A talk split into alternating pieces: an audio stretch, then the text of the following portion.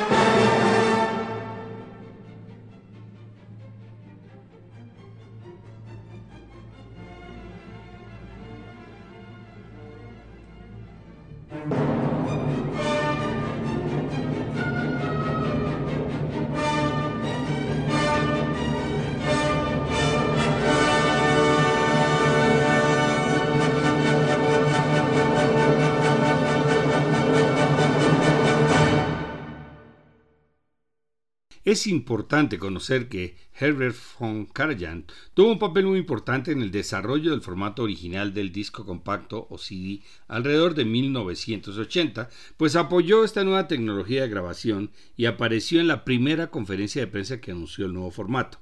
Los primeros prototipos de CD tenían una duración limitada a 60 minutos y a menudo se afirma que se amplió hasta 74 instancias de Karajan para que pudiera entrar la novena sinfonía de Beethoven, y fue él quien grabó el primer CD comercializado de música clásica con la Sinfonía Alpina de Richard Strauss.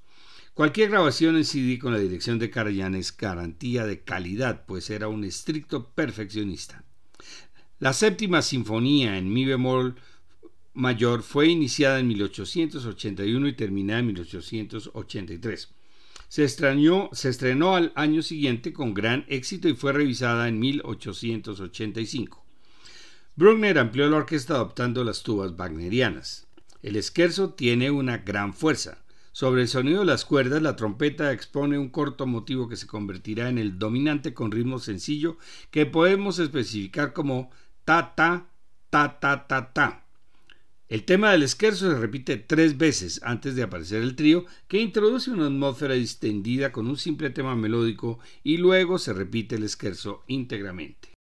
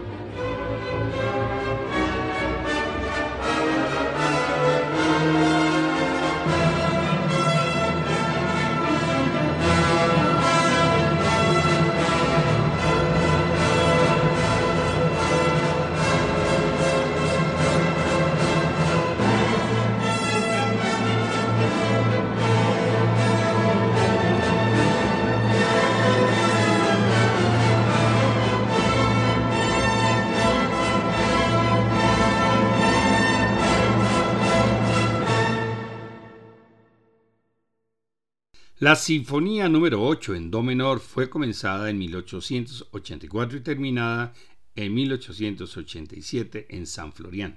Una vez acabada la obra, la mostró ilusionada al director Hermann Levy, el gran defensor de su séptima sinfonía, para que la estrenara en Viena, pero Levy no aceptó la oferta y Bruckner entró en una gran depresión. Entonces se dedicó a revisar la obra, tarea que terminó en 1890. Esta nueva versión se estrenó en diciembre de 1892 en Viena bajo la dirección del maestro Hans Richter. El esquerzo está colocado como segundo movimiento, contrastando con el fuerte movimiento anterior. La parte central del esquerzo es melódica, en contraste con las partes inicial y final que son más rítmicas. El trío es muy delicado con un fino tratamiento de las maderas. El esquerzo se repite nuevamente para terminar.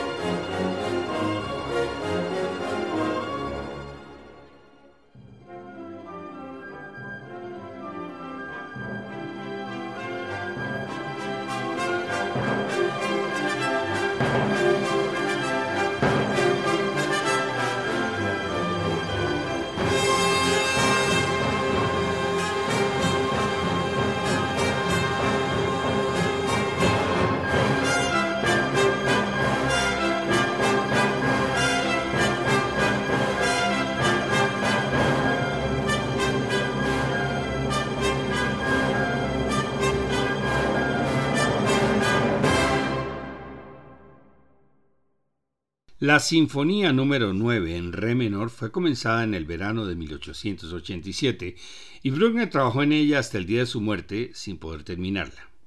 En 1896, después de un paseo matinal, regresó a su casa y murió tranquilamente, dejando su obra sin acabar. La sinfonía fue estrenada en 1903 y para completarla, después de los tres movimientos, fue interpretado el Te Deum, aún no publicado del propio Bruckner. Otra vez el esquerzo es el segundo movimiento que presenta un ritmo obsesivo, una especie de martilleo que se mezcla con temas ácidos, introduciéndonos en una atmósfera trágica e imparable con una inevitable llamada de la muerte.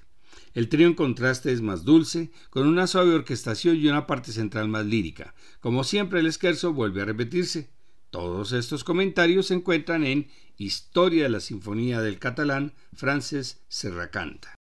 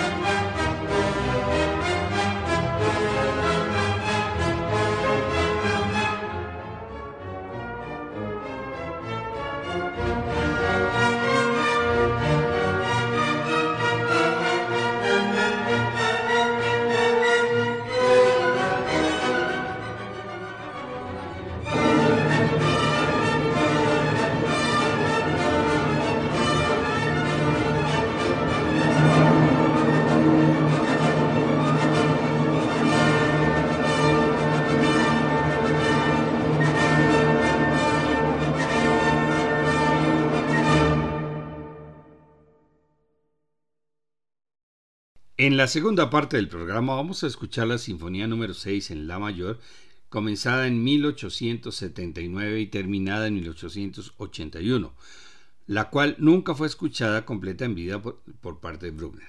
Esta obra es de menores dimensiones y es de concepción avanzada empleando la polifonía orquestal, o sea, la mezcla de diversos temas y anunciando la música del siglo siguiente, por lo cual no extraña que no gustara al público de su época. El primer movimiento es un maestoso que comienza con el ritmo de los violines mientras violonchelo y contrabajos entonan el primer tema. El segundo tema es muy lírico y el tercero está dominado por el trombón.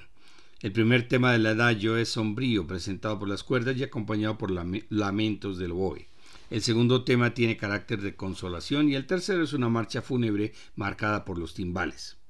El scherzo, tercer movimiento, está compuesto por ideas cortas con ritmos punteados y fanfarrias de metal. El trío es contrastado con llamadas de las trompas y suaves respuestas antes de repetir el vibrante scherzo. El último movimiento es movido pero no muy rápido y comienza con un tema en forma de marcha bastante siniestro. La coda comienza suavemente con el tema de la marcha y los trombones superponen el primer tema de la sinfonía, terminando con un poderoso himno polirrítmico que mezcla los diversos temas. Todos estos programas pueden escucharse en la página descubriendolamusica.co. La próxima semana comentaremos sobre las sinfonías de otros de los grandes músicos alemanes de la segunda parte del siglo XIX, Johannes Brahms. Les esperamos. Gracias por su audiencia, buenas noches y felices sueños.